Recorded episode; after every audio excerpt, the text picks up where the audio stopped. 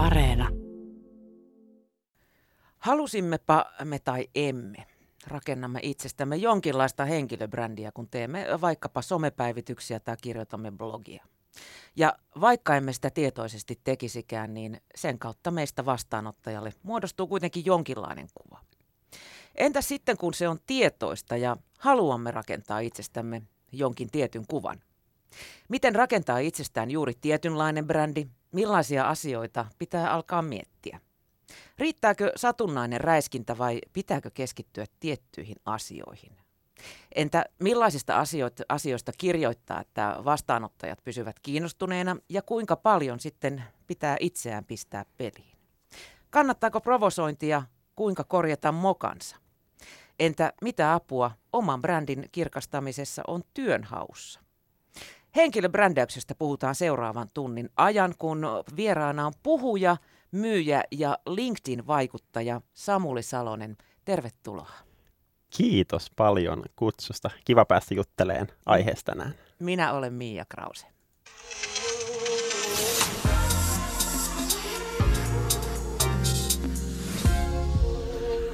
Yle Puhe. Samuli, kun mä luin sun sivuja, niin se oli aika hengästyttävää. Kuinka selvä sun oma henkilöbrändis on? Sä kerrot sivullasi olevasi ravintolakokki, myyjä, puhuja, asuntosijoittaja, tradenomi ja LinkedIn-vaikuttaja. Melkoinen hajonta. Siinä on iso kasa juttuja täytyy myöntää ja ky- kyllä se välillä vaikeaa on, koska mun mielestä niin brändin rakentamisessa, jos osaat valita yhden asian, että hei mä haluan olla tunnettu vain ja ainoastaan tästä yhdestä jutusta, niin siitä tulee paljon helpompaa. Niin kyllä täytyy itse myöntää, että kun on monta hattua, niin joskus se voi olla sinne vastaanottajalle vaikea ymmärtää, että mikä se niin kuin tärkein hattu on. Mut niin, viime aikoina... Puhuuko siellä ravintolakokki hattu päässä nyt vai, vai asuntosijoittaja Juuri näin. kädessä?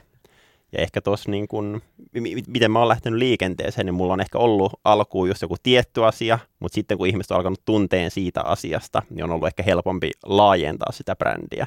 Mutta kyllä se vinkki on mulle, että jos joku lähtee systemaattisesti rakentamaan, että lähtisi yhdestä asiasta liikenteeseen, helpompi rakentaa tunnettuutta sitä kautta. Mistä sä lähdit ensin rakentamaan omaa brändiä? Mikä hattu sulla oli ekana päässä? No tietysti eka, eka hattuhan oli ravintolakokki, mutta silloin mä en koe, että mä olisin rakentanut brändiä niin kun mä olin kokkina. Et se, se oli ensimmäinen ammatti, mutta siitä kun hyppäs pois, niin varmaan se ensimmäinen, niin kun, minkä mä näen oikeasti brändinä brändinä, niin se oli tietyllä tapaa se niin kuin LinkedIn puoli ja LinkedIn vaikuttaja. Sanoit tuossa alussa hyvin, että kaikilla meistä on henkilöbrändi, ja ehkä kysymys on, että kuinka systemaattista rakentaa tai ei tietyllä tapaa se niin kuin LinkedIn aktiivisuus, LinkedIn vaikuttaja, niin se oli ensimmäinen kerta, kun mä lähdin systemaattisesti rakentaa sitä omaa brändiä, niin siitä se kaikki lähti liikenteeseen. Mitä sä sinä lähdit silloin rakentamaan? Mikä sun niin kuin tavoite oli? Tuota, siitä on noin neljä vuotta, kun, kun mä aloin sitä tekemään, ja mä olin silloin muuttamassa Helsinkiin Tampereelta.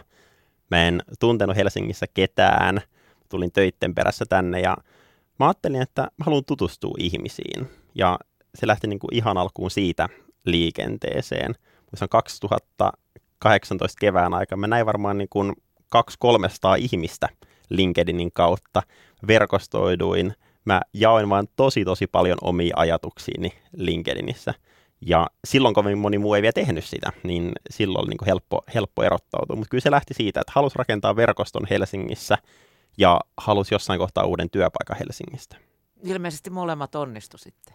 No molemmat onnistu kyllä niin kuin hyvin, että edelleen on, on niin kuin tosi vahvat verkostot Helsingissä sekä, sekä niin kuin muualla, muualla Suomessa ja muualla maailmalla, että kyllä mä nykyään huomaan, että jos mä tarvin apua vaikka johonkin asiaan, niin mä menen aika harvoin enää Googleen, vaan mä mietin, että kukas mun verkostossa osaisi vastata tähän kysymykseen. Kyllä mä melkein niin kuin viikoittain mä soitan jollekin tutulle, että hei, nyt tämmöinen ongelma, että mitäs, mitäs tämä ratkaistaisi. Niin se, se puoli niin kuin ehdottoman hyvin kyllä meni ja myös se työnhakujuttu, että mä rakensin silloin tämmöisen kampanjan LinkedInissä idealla alkuun, niin mä tapas paljon ihmisiä, jako paljon omia ajatuksia LinkedIniin liittyen, myyntiin liittyen, asiakaskokemukseen liittyen.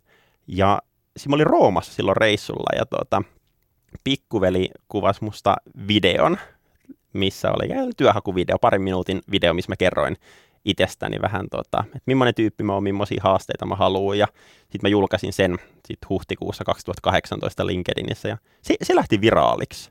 Ja sen, sen videon näki useat, useat kymmenet tuhannet ihmiset ja tota, sitten alkoi puhelin soimaan ja tulee viestejä, että hei, et, et, tuu meille, meille töihin. Ja tota, sitten mä päädyin siihen, että mä kävin kymmenes paikassa haastattelussa ja palkkasin sieltä viisi mielenkiintoista. Ja sitten mä muistan vielä, mä avoimesti laitoin jengille, että hei, nyt nämä viisi paikkaa haluaisi mut töihin, että mihin sä menisit, jos olisit mun kengissä. Ja tota, silloin päädyin Trainers Houselle. vastuu muille. si- siirsin vastuun muille ja siinä kohtaa oli itse niin kuin hauska huomata se, että vaikkakin nyt puhutaan niin kuin henkilöbrändeistä, niin työnantajabrändit oli aika iso juttu siinä mielessä, koska jokaiseen työpaikkaan löytyi ihmisiä, jotka oli, jes, toi on hyvä paikka, mutta jokaiseen tuli myös yksityisviesti, että älä tonne missään nimessä. Niin siinä, missä niin yrityksillä on työnantajabrändi, niin kyllä jokaisella ihmisellä on, on se oma brändinsä, vaikka sitä systemaattisesti ei olisi rakentanut. Palataan tuohon LinkedIniin tuossa myöhemmin. Musta tuntuu, että se on ehkä, ehkä suomalaisille kuitenkin se vierain, vierain kanava tällä hetkellä. Puhutaan ekana muista somekanavista, mutta mut tota, lähdetään siitä, että millainen sun mielestä on hyvä henkilöbrändi? Toi on hyvä, hyvä kysymys. mun mielestä niin hyvä henkilöbrändi lähtee liikenteeseen siitä, että sulla on selkeät tavoitteet sillä. Eli mitä varten sä haluat, että sulla on se henkilöbrändi olemassa. Ja sitten kun sä oot ikään kuin sen, sen päättänyt, että hei, tämä on mun tavoite, niin sitten mun mielestä seuraava askel on miettiä vähän, että ketkä on ne niin kuin tärkeimmät ihmiset sun henkilöbrändin kannalta. Eli tietysti kenen ihmisen sä haluat ajattelevan jollain tavalla susta. Jos sä mietit vaikka niin kuin työnhaun näkökulmasta, niin todennäköisesti silloin tietyllä tapaa sä haluat, että sun henkilöbrändi näkyy ennen kaikkea niille ihmisille, ketkä vois rekrytoida sut. Tai jos mä mietin vaikka nykyistä roolia Advanced B2B, missä mä myyn markkinointipalveluita, niin mä itse haluan, että markkinointijohtajat tunnistaa mun henkilöbrändin, että hei, toi on se tyyppi, keltä voi ostaa Suomen maailman parasta markkinointia. Niin mun mielestä se lähtee siitä, että sä ymmärrät sen tavoitteen, sä ymmärrät sen kohderyhmän tietyllä tapaa sun henkilöbrändille.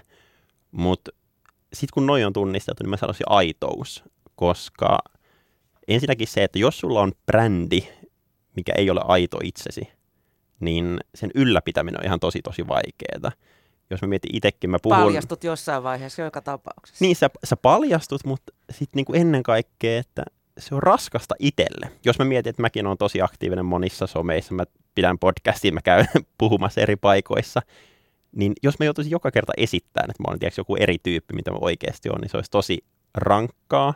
Ja sitten taas ehkä aitouden toisena puolena on mun mielestä se, että jokainen ihminen, ei, ei, niin kuin kukaan ei ole täydellinen loppujen lopuksi, niin se, että kun on paljon henkilöbrändejä niin sanotusti, ketkä on täydellisiä, ei puhu ikinä mokista tai muusta, niin yksi syy, minkä takia mä uskon, että mä oon onnistunut hyvin, on se, että mä puhun tosi avoimesti, jos joku menee niin kuin, reisille. niin, reisille. Ja sitten niin niistä oppii, koska kaikille niitä tapahtuu, niin ihmisten on huomattavasti helpompi samaistua, samaistua siihen, niin. nimenomaan niin. siihen verrattuna, että hei kaikki on ihanaa pilvillä tanssimista. Eli, eli semmoinen fantsuttaminen on vähän niin kuin, paitsi ärsyttävää, niin myös läpinäkyvää. Niin, kyllä mä niin sanoisin. Kyllä semmoisia on paljon ja varmaan tietyllä tapaa sillä on paikkansa olemassa, kun niin moni tekee sitä. Ja se ehkä mun mielestä luo vähän pelottavan kuvan, koska sitten taas sitähän on aika paljon tutkittu, että jos Instagramissa seurataan vaikka muiden elämää ja muilla menee niin hyvin ja niin ihanasti, ja sitten ajatellaan, että onpa mun oma elämä niin kuin kamalaa. Ranteet auki. Niin. Va- vaikka todellisuudessa sehän on ihan niin kuin samanlaista. Siellä vaan niin kuin nostetaan niitä parhaita hetkiä esille, niin mä, mä itse tykkään ajatuksesta, että oltaisiin aitoja niin kuin oikeasti, mitä, ta- mitä arjessa tapahtuu, eikä vaan ne parhaat hetket. Niin, siis mä, mä luin jostain, että, että se aiheuttaa niin kuin suunnattoman paljon pahaa mieltä, mitä enemmän niin kuin näitä ihkutuspäivityksiä jostain reissusta lukee, tai että ton elämä on vaan tollasta. Kyllä, ja siis se prosentti ihmistä, ketkä aloittaa päivän sillä, että otetaan kännykkä käteen ja avataan Instagrami tai LinkedIn tai mikä tahansa – niin sehän on niin kuin ihan jäätävä. Mä en muista mikä se prosentti on, mutta tyyliin niin kuin 90 prosenttia ihmisistä, niin ekan 15 minuutin aikana aamuun, kun sä heräät, ne on kännykkä kädessä, ruutu edessä, sä katsot kuinka ihanaa muiden elämä on. Ja Toiset jopa että... keskellä yötä, kun ne herää. niin, ja sitten itse oot silleen, voi ei, taas mä joudun aamulla meneen töihin tai muuta. Niin se, se aiheuttaa helposti semmoisen tota, jännän, jännän mielikuvan. Paskan fiiliksen niin sanotusti. Kyllä. Hei, tota, jos lähtee sitten brändäämään itseään, niin tota, miten, miten valita se oikea somekanava? Hyvä kysymys. Siinä on monta asiaa, mitä pitää huomioida. Yksi, mihin me palaa jälleen, on se kohdeyleisö. Eli kun sä oot miettinyt, että kenet sä haluat tavoittaa. Et, et, et, ajatellaan, että sä, sä teet tätä, tätä Astvan B2B-hommaa, niin, niin TikTok ei ehkä ole se järkevin. Niin, to, toi on toi on jännä, koska toihan tulee ekana mieleen. Ja sitten, mikä on aika mielenkiintoinen mun mielestä tuossa niinku kohdeyleisössä, että joo, sä mietit, että okei, mä teen bisnesjuttuja, mä meen LinkedIniin, tai mä oon fitnessvaikuttaja, mä meen Instagramiin. Mutta sitten samaan aikaan se, mikä on mielenkiintoista, on se, että et entä jos ne kaikki bisnesvaikuttajat menee LinkedIniin? Mitä jos mä olisin TikTokissa, mutta siellä ei ole ketään muuta, ketä tekee sitä? Tai mitä jos kaikki fitnessvaikuttajat on Instagramissa, mutta kukaan ei jaa paidattomia selfieitä LinkedInissä kerro, että kuinka sai sixpackin. Mik, miksi ei kokeilisi? Niin mä, mä jopa uskon tietyllä tapaa, että vaikka on tärkeää ymmärtää, missä ne niin sanotut unelma-asiakkaat on tai ne, ketä sä haluat vaikuttaa, niin joskus voi olla aika mielenkiintoista mennä niin kuin täysin vastavirtaan. Vinksauttaa päällä se asetelma. Koska toihan on esimerkiksi, niin kuin, jos mietit vaikka Instagramia, niin Suomessa Instagramissa on niin kuin melko vähän vielä vaikka B2B-puolella niin bisnessisältöjä. Niin mä, mä oon vaikka itse alkanut sitä puolta ottaa haltuun siitä syystä. Ja sitten yksi, mikä mulla on niin kuin vinkkinä kaikille, on se, että todennäköisesti alkuun kannattaa niin kuin fokusoitua yhteen kanavaan. Ja esimerkiksi mun tapauksessa on ollut LinkedIn alkuun, eli mä oon ottanut sen haltuun, mutta sitten kun sä oot tiettyyn pisteeseen asti tehnyt sitä, sä oot saanut sen niin kuin rullaamaan kivasti, vähän niin kuin omalla painolla, painolla niin sit sä voit hypätä ottaa sitä toista kanavaa haltuun, ja sit myös saat ikään kuin sen niin kuin avun sieltä edellisestä kanavasta sinne. Eli sitähän tosi monet tekee, että vaikka niin kun ajatellaan TikTokissa viime aikoina, niin jengi, on paljon seuraajia, niin ne on alkanut puskeen seuraajia sieltä myös Instagramiin, YouTubeen. Eli kun sä oot saanut yhden kanavan haltuun, niin sit seuraavan kanavan haltuunotos tulee aina niin kun helpompaa. Ja riskinhallinnan näkökulmasta – monilla ihmisillä, jos olet vain yhden alustan armoilla niin sanotusti, niin jos me katsotaan historiaa, niin tiedätkö, joku Irk-galleria, mm. ei, ei sitä hirveästi niin kuin enää, enää ole. Aika niin Mitä, mitä, mitä käy, jos se niin kuin kanava, mikä tuo sulle vaikka elannon tällä hetkellä, niin mitä käy vaikka, jos IG lakkaa olemasta? Mikä voi käydä jossain kohtaa mm. oikeasti hyvin, niin riskiposition näkökulmasta mun mielestä aika mielenkiintoinen kysymys.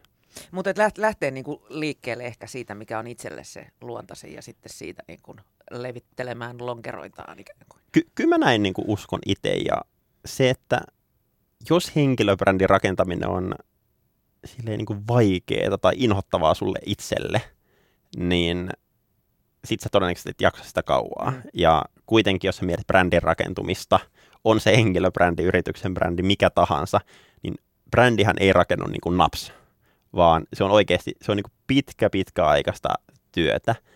Ja jos sä tykkää siitä, niin sä todennäköisesti et jaksa tehdä sitä.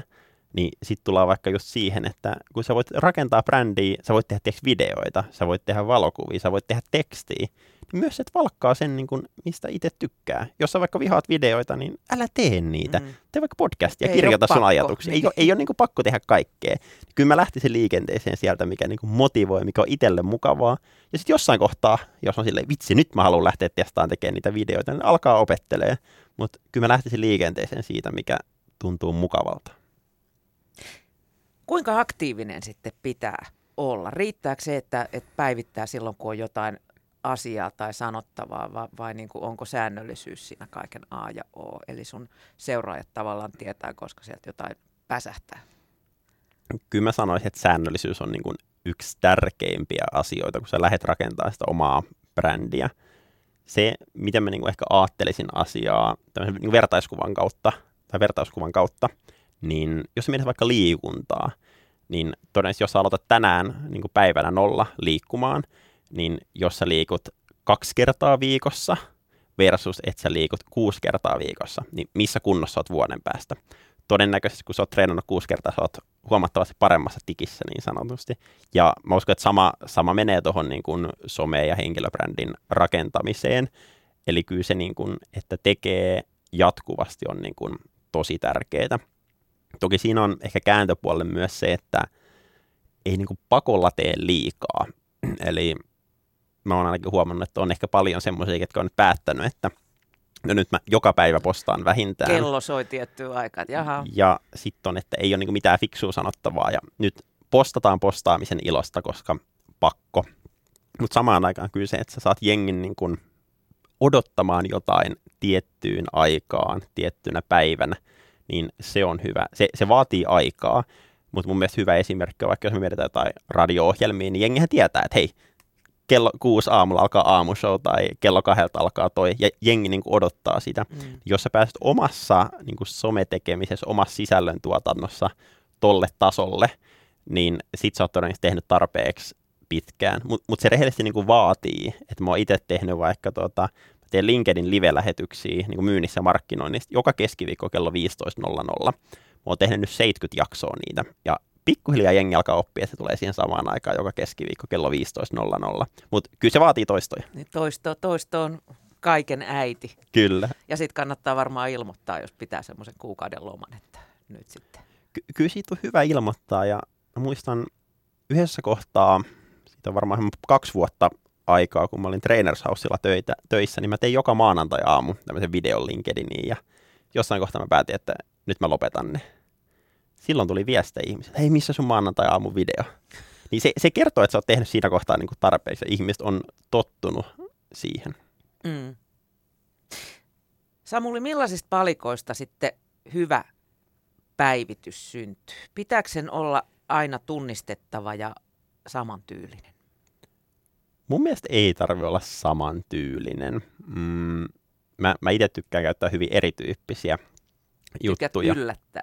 Ty- tykkään yllättää. Mä, mä tykkään myllyttää ja yllättää ja herättää tunteita. Jo- joskus mennä jopa vähän niin kuin riskirajoille. Joskus saattaa tulla sanomista tai kommentteja, että hei Samuli, mietitkö, että voi ymmärtää näin tai näin. Mutta jos me mietitään niin kuin hyviä, hyviä palikoita niin sanotusti, että onko jotain niin kuin frameworkia, että hei, tämmöinen aina, että toimii, toimii tosi hyvin, niin mä, mä en usko, että on yhtä ja oikeeta. Mm, se, se, mihin mä niin itse perustan oman juttuni, on kahteen asiaan. On tietyllä tapaa niin se tietopuoli ja sitten on ikään kuin tunnepuoli. Ja se, miten mä vähän niin kuin ajattelen tätä asiaa, on tietyllä tapaa, että on, on henkilöbrändi ja on asiantuntijabrändi. Ja tietyllä tapaa se henkilöbrändi on ehkä jopa enemmän, että millainen sinä olet henkilönä, millainen ihminen sä oot. Että jos joku kysyy, että millainen tyyppi Samuli on, niin tulee sieltä, että se on innokas, mukava, auttavainen, kusipää, mitä, mitä niin ikinä, ikinä se on. Ja siis ihan varmasti, kun sä oot aktiivinen Suomessa, löytyy jengiä, ketkä niin kuin myös alkaa vihaan tai puhuun, mm. puhuun pahaa. Mutta sitten toisessa päässä on se asiantuntijuus, eli sitten jos joku kysyy, missä Samuli on hyvä, niin vastaako jengi, että myynnissä, markkinoinnissa, asuntosijoittamisessa. Ja tietyllä tapaa niin noin molemmat puolet on tärkeitä. Mä ajattelen itse näin, että jos ihminen tietää, että sä oot hyvä tyyppi, mutta ne ei tiedä, missä voit auttaa, mm. niin se ei ole hyvä kombo. Mutta mut samaan aikaan se, että jengi tietää, että hei, toi on maailman kovin myyjä, mutta sitten se ei ole kiva tyyppi, niin sekään ei ole hyvä. Eli näitä molempia puolia pitää niinku tasapainotella. Ja toi on ehkä semmoinen ajatus, mitä mä aina mietin, kun mä postailen, että mun postaus kutkuttelee edes toista noista. Eli joko antaa uusia ideoita vaikka myyntiin tai asuntosijoittamiseen liittyen, tai sitten, että siitä tulee vain niin hyvä fiilis. Niin to, toi on oikeastaan ehkä se mun, mun ajatusmaailma niin kuin siellä taustalla. Mm. Mistä sitten tota aiheet kiinnostaviin päivityksiin? Onko niinku, liikutaanko yleisellä tasolla vai, vai, vai, tota, pitääkö siinä aina niinku antaa itsestään jotain, niinku olla omakohtainen? Mun mielestä molemmat toimii. Jo, jos mietitään ylipäätänsä, että mistä aiheita tulee, niin mä, mä sanoisin, että isoin ongelma porukalla on, että kun, kun aletaan tekemään, on sitten LinkedIniin tai omaa blogiin tai Instagramiin tai minne tahansa sisältöä, niin helposti käy se, että, että avataan kone, tuo LinkedIn auki, nyt mä teen postauksen, ja sitten mietitään, mistä mä kirjoittaisin. Mm. Ja siinähän tulee helposti tämmöinen niin kirjoittajan blokki niin sanotusti, että ei tule yhtäkkiä yhtään mitään ideoita mieleen. Niin mä, mä itse tykkään niin pitää listaa ajatuksista, että hei, tästä olisi tosi tosi kiva kirjoittaa. Ja että sulla on semmoinen pankki tavallaan. Niin, pankki. Ja jos mä mietin, että mistä pankkiin niin ideat syntyvät, niin y- yksi mistä syntyy mulla itse tosi paljon, kun mä opiskelen. Ja jos miettii oppimista, niin yksi paras tapahan oppia on opettaa muille. Eli jos mä luen vaikka jonkun kirjan, mä katson jonkun videon, niin mä teen melkein niistä aina niin kuin jossain muodossa juttuja. Mä saatan kirjoittaa postauksen tai Instagramiin mä aina välillä teen tämmöisiä niin kuin kirja-arvosteluita. Mä teen tietysti niin kuin vartin mittaisen video, missä mä jaan, että mitä mulla jäi päähän tästä kirjasta.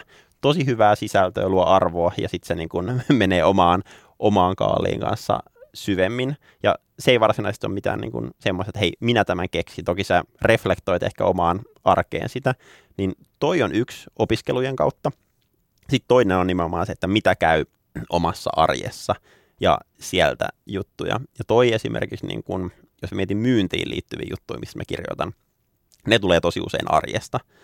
Eli jos mä vaikka mietin, että mä oon nyt esitellyt asiakkaalle tarjouksen ja mulla meni joku tosi hyvin siinä, niin mä jaan sen vinkin muille. Jaat sä, jos meni ei niin hyvin? Joo, ehdottomasti. Ne, ne on mun mielestä hauskimpia jakaa, jakaa kun joku menee perseelleen. Niin tota, että hei, näin kävi.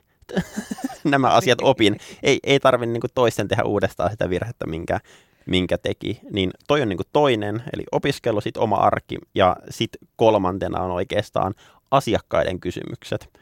Tai niin kuin, sen kohderyhmän kysymykset. Mun tapauksessa niitä on ehkä tänä päivänä ennen kaikkea niin kolme. Et yhteen on tietyllä tapaa, kun myy markkinoinnin palveluita töissä, niin kun ihmiset kyselee, että hei, miten sä tämän jutun tai tämän jutun tekisit markkinoinnissa, niin niistä saa hyviä ideoita. Hyvä vinkki ihan siihen, me kurkkaan sun työsähköpostiin ja kato viimeiset 20 viestiä, mitä oot vastannut asiakkaiden kysymykseen, niin sieltä saat todennäköisesti hyvien, hyvän listan aiheita. Sitten toinen on tietyllä tapaa, kun mä coachaan myyntiin ja mulla on vaikka verkkokurssi myyntiin liittyen, niin aina kun sieltä tulee joltain joku kysymys, hei, miten tekisit tämän, niin älä vaan vastaa sille yhdelle tyypille, vaan siitä saat hyvää materiaalia, koska sä voit niin kuin melkein se. olla varma, että jos toi tyyppi miettii tota, niin on moni muu tyyppi, ketä miettii tota, niin toi toimii niin kuin ihan älyttömän hyvin kanssa. Ihmiset kokee saavansa niin kuin apua siitä. Juuri näin, siitä. juuri näin.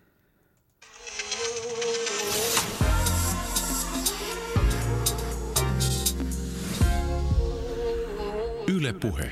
Tänään puhutaan siis henkilöbrändäyksestä ja vieraana on puhuja, myyjä sekä LinkedIn-vaikuttaja Samuli Salonen. Sitten kun aloittaa sen keskustelun, ja niin kuin somekeskustelussa usein käy, niin se saattaa ajautua sivuraiteelle.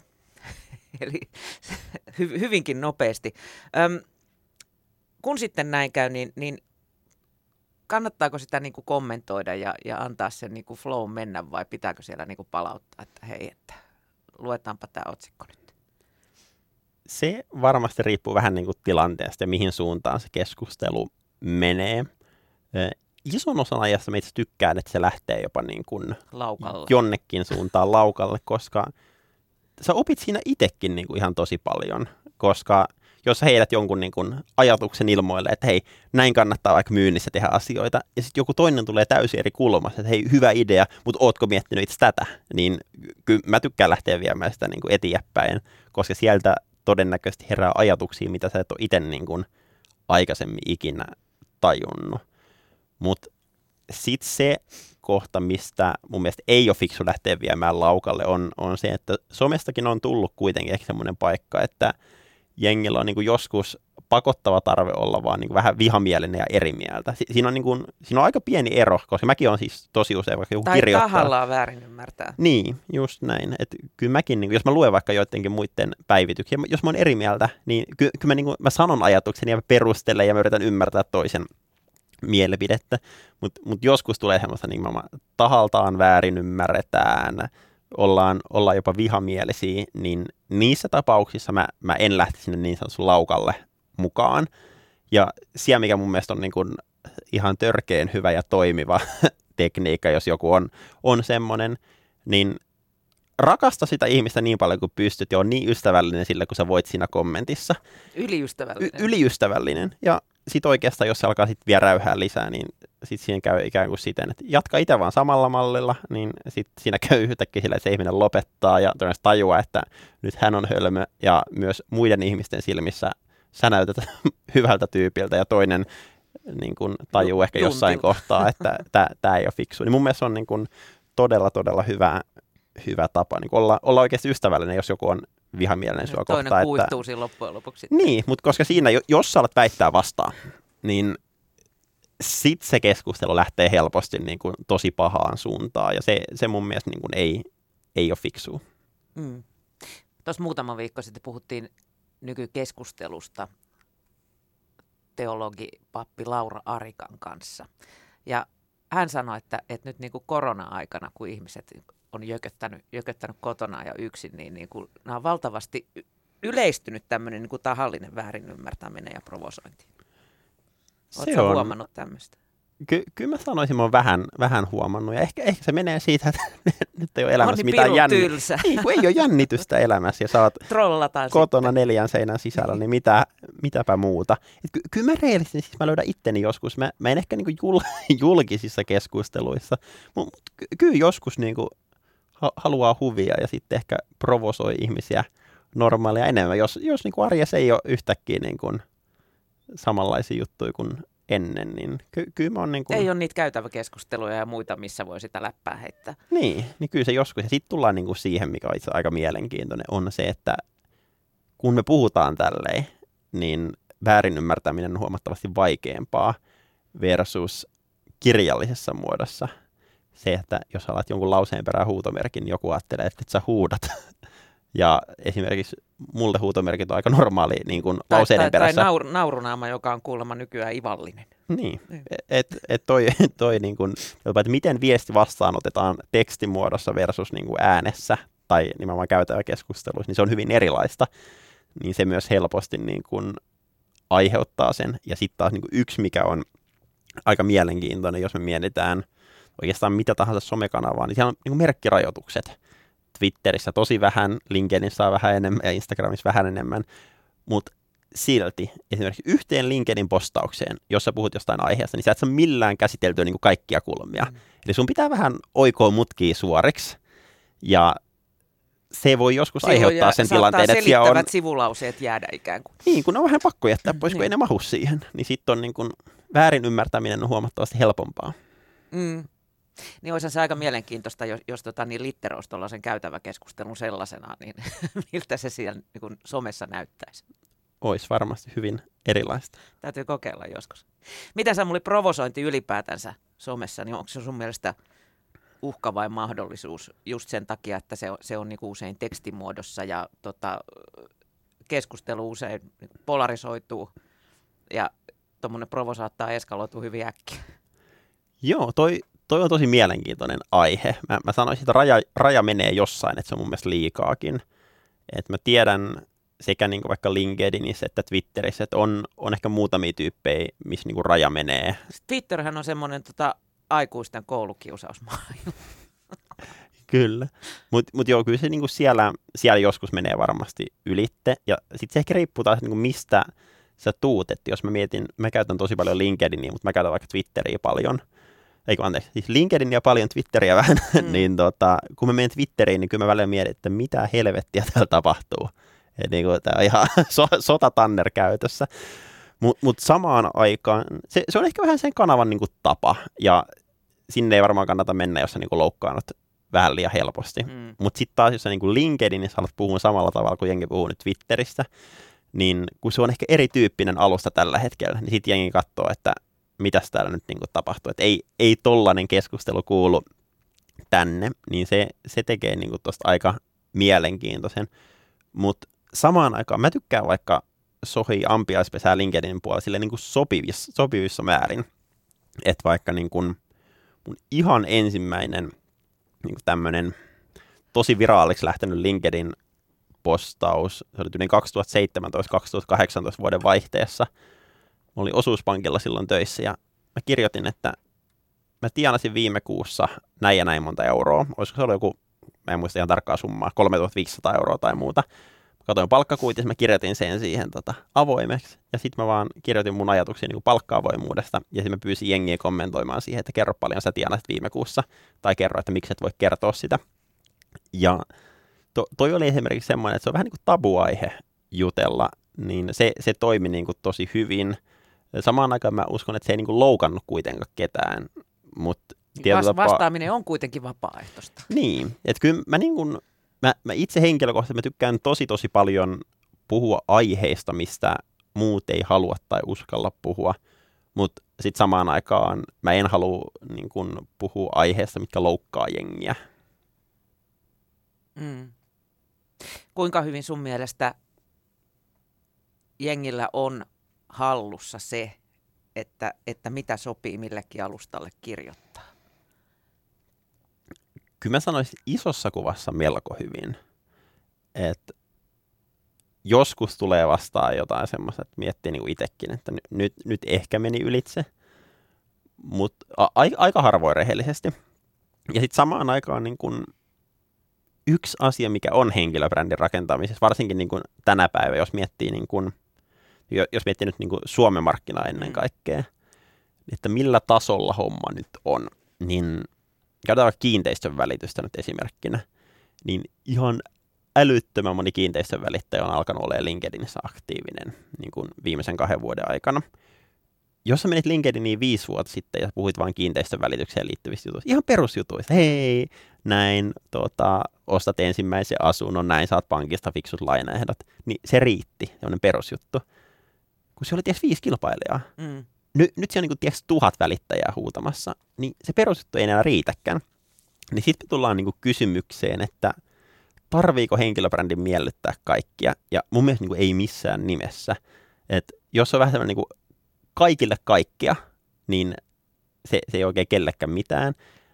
Niin sit se on niin aika tyhjänpäiväinen, jos sä yrität kaikkia miellyttää. Niin, ja sitten jos sä mietit, niin kun, ehkä palataan taas siihen tavoitteeseen, mikä se on tavoite on, mutta jos ajatellaan, että sä oot vaikka kiinteistön välittäjä, välittäjä Helsingissä, niin ajatellaan vaikka, että PK-seudulla olisi mikähän olisi hyvä luku. Ajatellaan, että täällä on vaikka 500 000 potentiaalista asiakasta sulle.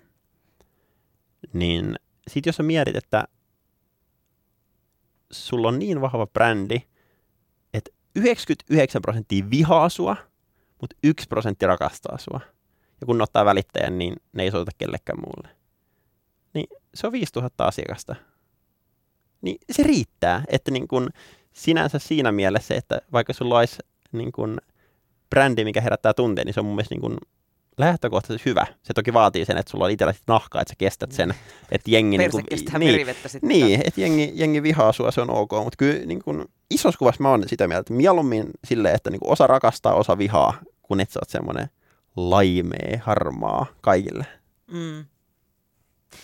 Mitkä somekanavat Samuli sun mielestä palvelee tällä hetkellä ketäkin ja, ja, ja niin kuin minkä tyylisiä ihmisiä? Miten, miten sä asemoisit niitä? Mä sanoisin, että ne on niin kuin sekoittunut itse niin kuin viime aikoina aika paljon jopa. Et jos mietitään vaikka niin kuin LinkedInia, niin LinkedInin mä sanoisin, että muutama vuosi takaperin se oli ehkä enemmän CV-alusta työnhakuun varten. Nyt siitä on ennen kaikkea myös tullut niin kuin rekrytoinnin lisäksi niin kuin myynnillinen alusta ja ylipäätään niin kuin verkostoitumisalusta. Mm. Sitten niin Instagramissa mä näen tosi vahvasti sen siirtymän tällä hetkellä niin kuin siitä, että se on vaan ikään kuin tämmöinen ihmisten paikka hengata, seurata kavereita, niin kuin kuluttajapuolen juttuja. Kuluttajajuttuhan siellä on niin kuin paljon, mutta niin kuin B2B-puolella ei ole ihan älyttömän paljon vielä niin kuin menoa, ja se, se puoli kasvaa kovaa vauhtia, niin se, se on niin kuin itsellä semmoinen, niin kuin, voisi sanoa, eniten työn alla oleva alusta. Mm, YouTubehan on tosi mielenkiintoinen. Etenkin youngsterien, mun, mun 20 on siellä silmät kierrossa koko ajan. Kyllä, ja kyllä sielläkin niin on, on vanhempaa jengiä. Siis YouTubehan on niin kuin maailman toisiksi suuri hakukone tänä päivänä, heti Googlen jälkeen. Niin kyllähän sieltä haetaan juttuja, niin kyllä mä sanon, että sekin on ihmisillä aika hyvä paikka olla niin sanotusti esillä siellä, kun ihmiset hakee kysymyksiä niihin asioihin, mistä sä haluat olla mm. tunnettu. Mm, no sitten toki niin kuin TikTokki, sielläkin mä luulen, että edelleen aika monet ajattelee, että se on vain nuorten paikka, mutta siihen niin kuin eniten kasvaa tällä hetkellä yli 25-35-vuotiaiden niin kuin osuus. Mm. Ja kyllä sielläkin niin kuin on paljon mahdollisuuksia. Snapchatia mä en ole itse juurikaan niin kuin viime aikoina käytellyt. Se, se on ehkä mun silmissä tapaa mua vähän nuoremman sukupolven niin kuin WhatsApp-tapa mun, mun kommunikoida. mut sinne. Kyllä. en mä kyllä käytä sitä. Ja sitten toki niin kuin Twitter on, on mielenkiintoinen. Ehkä mä sanon, että Twitter on kärkkäämpi kuin LinkedIn. Politiikassa puhutaan merkittävästi enemmän ja siellä, siellä ehkä se niin viestintätyyli on hyvin erilainen, koska jos sä mietit lyhyt määrä merkkejä, missä pitää oikeasti niin kuin lauseella kahdella saada se pointti versus, että voit kirjoittaa tosi pitkästi, niin toi, toi on niin kuin jännä. Ja sitten se, mikä on mielenkiintoinen, on se, että noi kaikki alustat, mistä puhuttiin tuossa, niin no Facebook vielä vie sen lisäksi, mutta niissä sä et varsinaisesti omista sitä yleisöä. Eli sä oot ikään kuin se alustariskin alla joka tapauksessa. Niin kyllä mä sanoisin, että siinä kohtaa, kun sä alat tosissaan tekemään hommia, kasvattaa yleisöä ja muita, niin se, että sulla on vaikka oma sähköpostilista, Jenkeissä on tosi suosittu nykyään niin omat tekstarilistat, että laitetaan tyyliin vaikka joku viikon tota, makea ajatusmyyntiin liittyen. Tekstarit. Juuri näin. Niin se, se on mun mielestä mielenkiintoista, eli tietyllä tapaa, koska vaikka Instagram tai LinkedIn, niin alusta kuitenkin ikään kuin omistaa niin sanotusti sun kontaktit. Mutta jos sulla on vaikka oma sähköpostilista niin, tai oma verkkosivu, missä käy tosi paljon kävijöitä, niin sit sä tietyllä tapaa omistat sen listan itsellesi, niin se tuota, pienentää alustariippuvuutta. Mm. Miten on Samuli, syntyykö esimerkiksi Twitterin suuruudesta harha, kun, kun äänessä ovat nämä niin kuin kovaäänisimmät öyhöttäjät. Esim, esim. just Twitterissä siellä niin kuin möykkää joku 30 ihmisen joukko ja sitten iltapäivälehdistö uutisoi, että Twitter räjähti. Niin. Ky- kyllähän se niin kuin, no siis onhan Twitter niin kuin iso, mm. niin kuin to- tosi iso, on, on ehdottomasti niin kuin isoimpia somekanavia, siis suomalaisista on. tosi pieni prossa käyttää Twitteriä. Kyllä, se, se, on, se on totta, ja varsinkin nimenomaan niin kuin aktiivisesti, että mm. keskustelee. Ja tilejä, tilejä toki on, mutta se on niin kuin sama monissa somealustoissa, että vaikka LinkedInissäkin tyyliin prosentti taitaa kirjoittaa aktiivisesti juttuja, ja muut vaan niin kuin käy seurailemassa. Mutta kyllä mä näen, että Twitter näkyy keskiverto enemmän ehkä niin kuin muissa medioissa. Mm. Ja siihen mun mielestä on looginen syy. Se on se, että jos miettii niin kuin mediaa toimialana, niin median tehtävähän on saada huomioon. Jo, jos sä et sä huomioi, niin sä et sä kävijöitä todennäköisesti. Ja sitten jos miettii, mistä ne herkullisimmat jutut tulee, mitkä herättää tunteita, niin kyllähän ne keskustelut todennäköisesti käydään Twitterissä, missä tota eri puolueet ampuu toisiinsa alas ja on niin varmasti tunteita pelissä, niin kyllä mä luulen, että isot lehdet mieluummin uutisoi sellaisesta kuin että nyt Pertti kirjoitti LinkedIniin, että hän ei saanut kauppaa viime viikolla.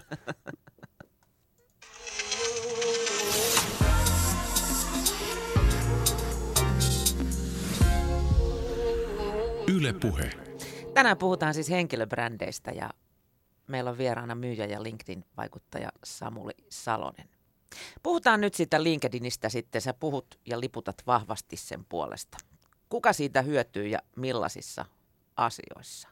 Mä itse en niin kuin, ole kuullut kenenkään kaverini löytäneen sitä kautta töitä, ainakaan niin kuin tältä omalta alaltani valtavasti. Onko se vahvasti liike-elämävetoinen?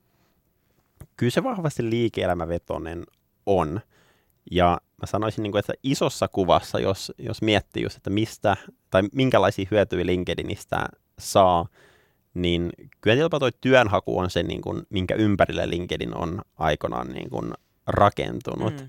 Et ihmiset on laittanut sinne oman CV niin sanotusti näkyviin ja sitten on verkostoiduttu ihmisten Meitsi, kanssa. se on mulle just se on CV Mutta mut, mut siis isoin porukka on edelleen niin osuu, osuu tuohon samaan, samaan kategoriaan. Se on CV ja sitten jos joskus olet nähnyt jossain tapahtumassa ihmisen tai sulla on ollut haastattelussa tyyppi, niin sitten lisätään verkostoa ja sitten ollaan siellä niin verkostoiduttu.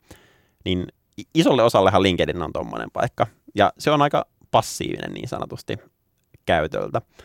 Mutta sitten kun me mietitään niin kuin niitä hyötyjä, mitä LinkedInistä voi oikeasti saada, niin jos me lähdetään työnhausta liikenteeseen, niin passiiviselle tyypille, niin se vaatii, että sulla on aika spessu osaamista, että sulla, sut tullaan niin kuin hakemaan sieltä. Eli se käytännössä vaatii, että sä oot alalla, missä työlle on tarjontaa tosi paljon. Niin, anteeksi, työlle on kysyntää paljon ja tarjontaa vähän. Jos miettii vaikka jotain koodaamista, devaamista tänä päivänä. Mä just luin tuossa tuota, lounaalla uutisen yhdestä tota, devaajasta, kuka on myös niin LinkedInissä aktiivinen. Et hän saa suurin piirtein semmoinen 10-20 viestiä joka viikko rekrytoijilta, että hei, me halutaan sut töihin. Mutta tuolla alalla on nimenomaan se, kun työvoimaa ei ole tarpeeksi tarjolla, niin siitä rekrytoijat lähtee oikein etsiä ja niin kun mm. Hakeen. Mutta sitten jos me mietitään monia muita aloja, missä ei ole tuota tilannetta, niin se, että sulla on vain se profiili olemassa siellä, niin ei sua tulla niin kun hakemaan. Mutta se on makea kanava niin kun lähteä sitten itse aktiivisesti hakemaan niitä töitä. Niin millaisia asioita siellä sitten niin pitäisi itsestään kertoa? Niin. Miten niin luoda sitä omasta profiilistaan kiinnostavaa? Re- rehellisesti mä, mä uskon, että LinkedInissä oma profiili on hyvin, hyvin pieni osa. Se on tärkeää jo, että siellä on, niin kun, sä oot kertonut, että hei, näissä ja näissä paikoissa mä oon ollut töissä, näitä asioita mä oon tehnyt. Mutta itse niin aktiivisuuden kautta, sen kautta, että sä postailet asioista, sä jaat siitä omasta arjesta niitä oppeja. Ja kun sä teet sitä systemaattisesti, niin sittenhän jengi oppii tuntemaan, että hei, toi on niin tässä hyvä. Että jos mä tarvitsen apua siinä, niin mä voin kysyä. Ja sitten toinen, mihin se on aika ylivoimainen, on tietysti suhteiden rakentaminen. Niin kun. Ja mitä mä sillä tarkoitan, on ihan yksinkertaisesti se, että jos sä vaikka haet töitä, niin mieti kymmenen firmaa, mihin haluaisit mennä töihin. Mm. Etin niiden ihmisiä LinkedInistä, laita niille viestiä, kysy, että hei, miten sä oot päätynyt teille, että mitä oot tykännyt, mikä on parasta sun duunissa. Ala rakentaa suhdetta sitä kautta, niin se on aika mahtava tapa päästä niin kuin hommiin. Miten se niin toimii? Musta se on tosi kummallista, kun mä välillä katon, että, että kuka haluaa verkostoitua mun kanssa, niin siellä on joku jerseyläinen kanafarmari. Keksi, mitä meillä on yhteistä. Kyllä, ni, niitäkin, niitäkin löytyy. Ja tuota, si, siinä ehkä niin kuin voi, voi, voi itse valita, kenen kanssa verkostoituu. Ja mun mielestä on tärkeää myös... Niin, niin kuin... se ei ole rumasti tehty, rumasti tehty ettei niin kuin verkostoidu en mä sanoisi, että se on rumasti tehty. Että kyllä mä itse vaikka, kun, kun sit lähtee verkostoitumaan ihmisten kanssa, niin pyrkii aina laittaa viestiä vähän edes tutustuun ihmiseen. Helpottaa niin kuin merkittävästi. Tai jos sä näet, että sulla on yhteisiä tuttuja tai te, teette niin kuin samoja hommia. Mm. Mutta tosissaan se, että sulla on joku kanafarmari tai mä saan itse vaikka henkilökohtaisesti aika paljon Dubaista olevia prinssejä. Mä en ymmärrä, miten Dubaissa niin monta prinssiä voi olla. laittaa niitä eteenpäin. niitä, niitä, niitä löytyy kanssa. Mutta sitten niinku työnhaun lisäksi, niin kyllä se, että niinku, miten LinkedIn avulla saa niinku, myyntiä, oot sitten niinku, myyjänä jossain firmassa tai yrittäjänä, niin se, se on mun mielestä niinku, makea puoli.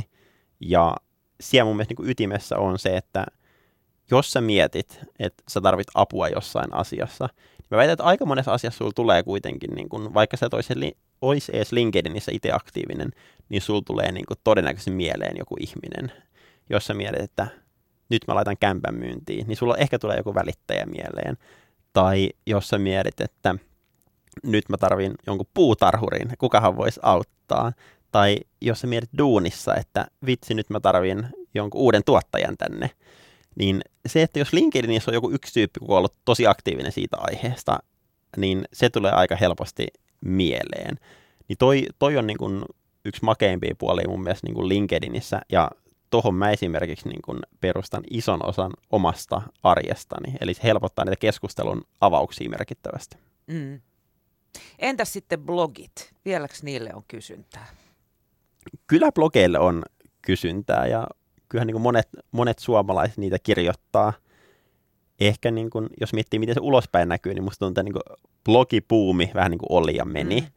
Mutta mut kyllähän edelleen... Niin kun, Onko ne siirtynyt niin kuin podcast-puolelle sitten? Niin no, po- podcastithan kasvaa niin kuin niin. merkittävästi tällä hetkellä, mutta mut kyllähän silti niin kuin Suomessa on niin kuin ihan älyttömän paljon blogeja, mitkä on niin tosi suosittuja.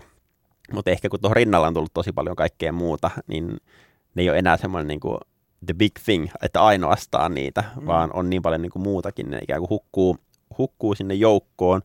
Mutta kyllä niin kuin blogeista mun mielestä on makeeta ennen kaikkea se, että jos me mietitään kaikkia muita somekanavia, niin se on sillä, sinänsä niin kuin aika lyhyt kestosta lähtökohtaisesti. Toki niin kuin, joo, pitkät videot, blog, podcast erikseen, mutta jos mietitään yksittäistä LinkedIn-postausta, yksittäistä kuvaa Instagramia, yksittäistä twiittiä, niin se on nimenomaan se on hyvin, hyvin lyhyt, sä et pääse avaamaan siinä kaikkia ajatuksia. Ja sitten taas ehkä blogipuolella on se, että siellä sä pääset vähän niin kuin syvällisemmin käsittelee aiheita. Niin se on mun mielestä ehdottomasti niin kuin vahvuus siellä puolella.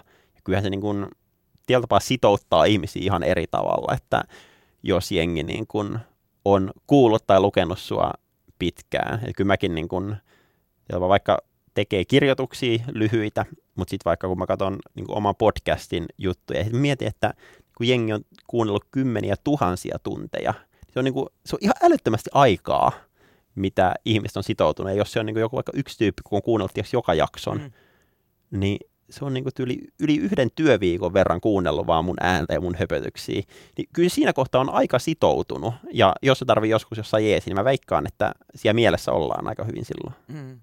Mutta jos kirjoittaa blogia, niin tota, siihen ehkä kannattaa sitten käyttää näitä Twittereitä ja LinkedIneja, missä ilmaista niin ajatus lyhyesti ja linkata sinne blogiin sitten. Että tämmöisiä tukitoimintoja niin sanotusti. Kyllä. Toihan menee oikeastaan siihen, mitä tuossa aikaisemmin jo puhuttiin, että kun sä oot ottanut yhden kanavan haltuun, niin seuraavan kanavan haltuun ottaminen on niin kuin merkittävästi helpompaa.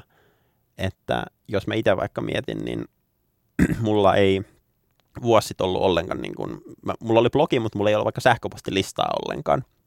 Niin parilla LinkedIn postauksella mä sain tuhannen hengen sähköpostilistan kasattua itselle.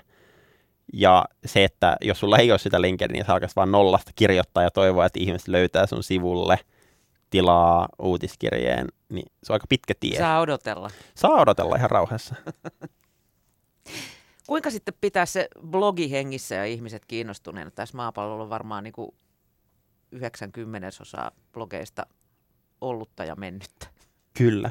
Toi, toi on ehkä niin kuin kysymys, mitä on huono kysyä multa, koska mä kuulun varmaan tuohon osaan, kuka ei ole onnistunut pitään, pitää sitä aktiivisena. Mä, mä jossain kohtaa yritin niin kuin tosi aktiivisesti jopa kirjoittaa, mutta si, sitten se niin kuin jäi.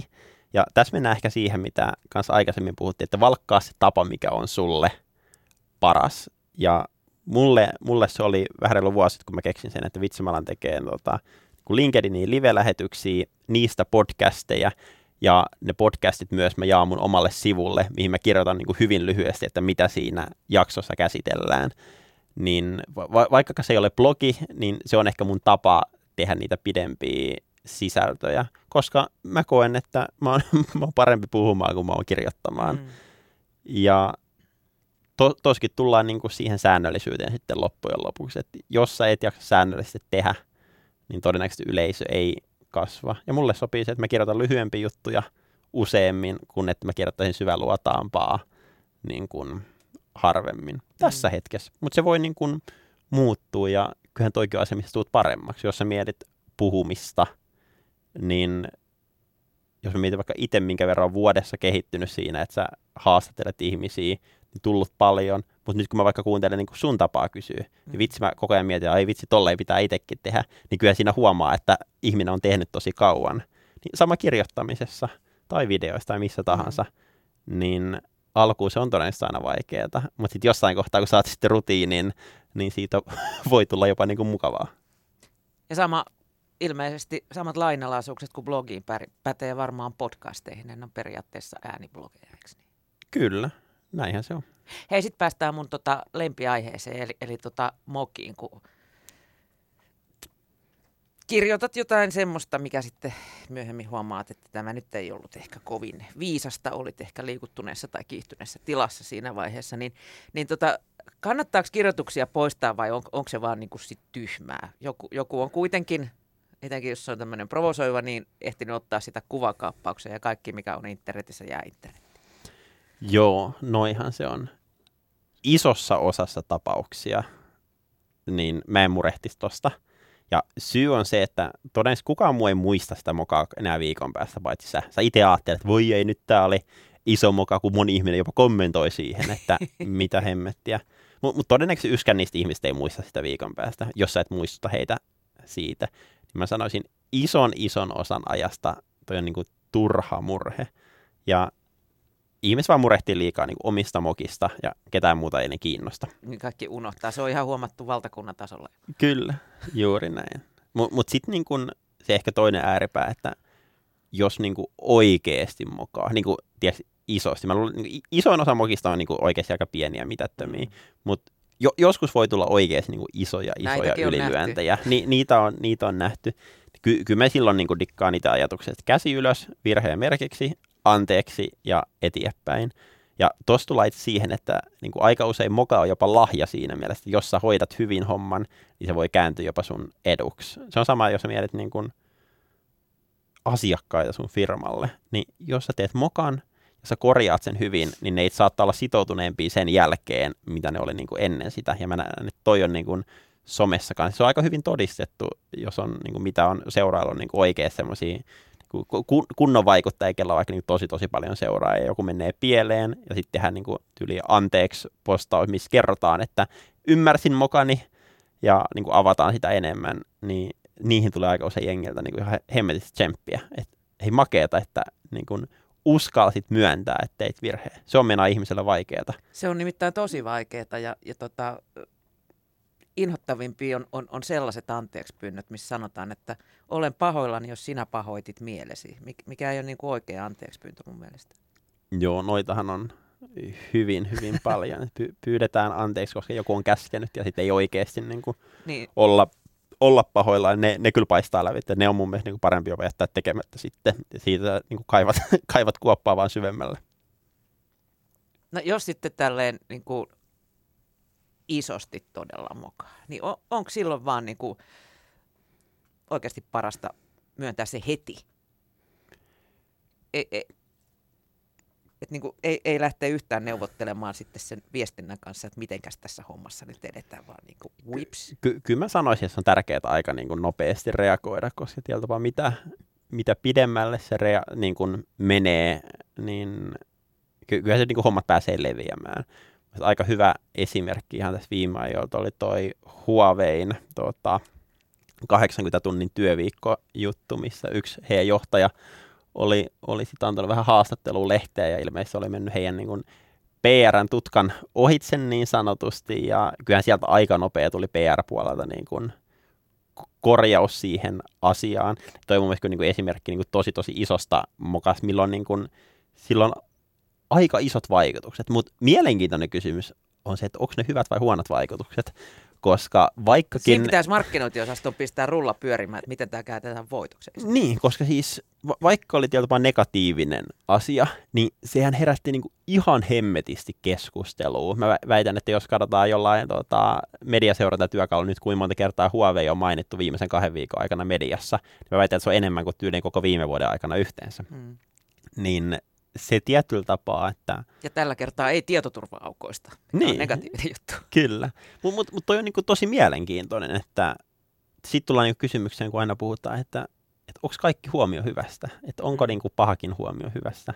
Jo, jossain tapauksessa varmaan niinku jopa saattaa itse niinku kääntyä loppujen lopuksi positiivisen puolelle, kun saa niinku niin paljon näkyvyyttä. Niin toi, toi on mielenkiintoinen, mutta kyllä mun mielestä niinku tommosissa on tärkeää reagoida oikeasti nopeasti. Ja mikään ei ole mun mielestä niin kuin pahempi kuin sit niin kuin jotain keissejä on nähnyt, jos missä ollaan tehty moka. Sitten ei eka haluta myöntää, että on tehty moka. Sitten tulee tietysti tosi monesta suunnasta painetta. Tai, tai tässä esimerkiksi niin kuin valtakunnan tasolla tämä aamiaiskohu, mikä hallitsi alkukesän uutisointia, niin Kyllä. To, toisten syyttely. Kyllä. Et ka- kaikki, kaikki niin kuin näyttää sormella jonnekin muualle.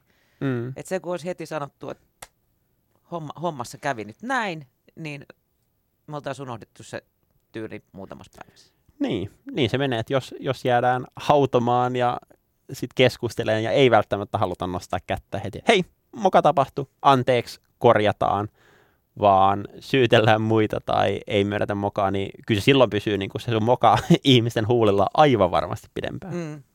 Hei, kuntavaalit käyntiin tuossa taannoin ja moni ehdokas kampanjoi somessa näkyvästi. Yle uutisoi va- vaalien alla, että ääniä ropisee, kun hän muistaa puhua ilmastonmuutoksesta ja taloudesta. Miten sun, sun mielestä, miten hyvin meidän poliitikoilla on oma brändi?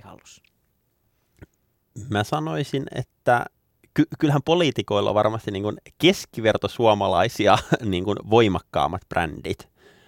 Mm, ja onhan se niin kuin nostanut tärkeyttänsä, niin kuin nimenomaan vaikka somepuolet, että jos me mennään kymmenen vuotta taaksepäin ja mietitään, että millaista silloin oli kampanjointi ja millaista se tänä päivänä on, niin kyllähän vaikka niin kuin mun käytännössä jokainen somekanava on ollut tosi täynnä siihen liittyvää juttua. Yksi, mikä on mielenkiintoinen, LinkedInissä ei juuri ole. Se on niin kuin politiikka vapaa vyöhyke isossa osassa. Muutamia poikkeuksia on, mutta jos vertaa vaikka Facebookiin tai Twitteriin, niin merkittävästi vähemmän. Ja kyllä mä sanoisin, että niin kun isolla osalla löytyy jo tänä päivänä henkilöbrändi. Siellä puolella sen arvo on kyllä niin kuin tajuttu. Mm. Että kyllä niin kuin suuri osa, varsinkin niin kuin, no oikeastaan kaikki nuoremman pään edustajat, niin kyllä he rakentaa tosi systemaattista niin kuin brändiä ja ymmärretään sen vahvuus ja sitten tietyllä tapaa ehkä jopa vanhemmat sukupolvet, ketkä ei ole ennen ollut somessa, niin on jopa vähän niin kuin pakotettu tuleen, varsinkin ehkä niin kuin näin aikoina, kun ei välttämättä edes ole mitään isoja tapahtumia tai mm. muita. Se on vähän niin kuin pakko tulla, jos haluat pärjätä. Niin toi on aika mielenkiintoinen ajatus ylipäätänsä, että tuo puolella mä uskon, että se on tosi tärkeää. Mutta sitten vaikka niin kun myynnissä vielä tänä päivänä, niin ajatellaan, että ei, ei ole pakko olla somessa, mutta siitä käydään aika paljon keskusteluita, että pitääkö myyjän olla somessa. Ja jos mä mietin vaikka, mä oon nyt palkkaa myyjää mun tiimiin, kyllä mä arvostan vähän sitä, että ihmisellä on jo vaikka verkostot LinkedInissä, hän on aktiivinen siellä. Ja kyllä mä uskon, että niin kun tulevaisuudessa, melkein mitä tahansa työtä sä teet, niin se, että sulla on jonkinlainen systemaattisesti rakennettu brändi, niin sillä annat arvoa. Mm. Samuli Salonen, meillä loppuu aika, mutta sulla on minuutti aikaa vetää ravintolakokin hattu päähän ja kertoa ihmisille grillausvinkki juhannukseksi. Grillausvinkki juhannukseksi. Tämä, tämä on hyvä. Mä just, just hankin tota, grillin, grillin kotiin, niin tota, ehdottoman hyvä. Grillauksessa on niin kuin hyvin ytimekkäästi muutama tärkeä juttu. Yksi, grillaat sitten lihaa tai kasviksia niin huoneen lämpö ajoissa. Jengi laittaa usein liian kylmällä lihan grilliin. Sitten toinen, grilli tarpeeksi lämpöiseksi ennen kuin laitat mitään sinne. Ja sitten kun sä laitat sen pihvin sinne, niin kansi kiinni, anna olla, ja sitten käännät tasan kerran, ja sitten taas annat olla. Et jengi on vähän liian innokkaita grillaa, jolla koko ajan kääntää ja pyörittelee juttuja. Niin tossa, tossa ehkä niin kun tärkeä, ja tota, hyvät lihat ja kasvikset grilliin, niin ai että, kyllä kelpaa.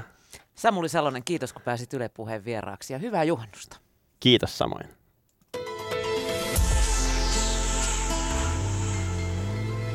Yle Puhe.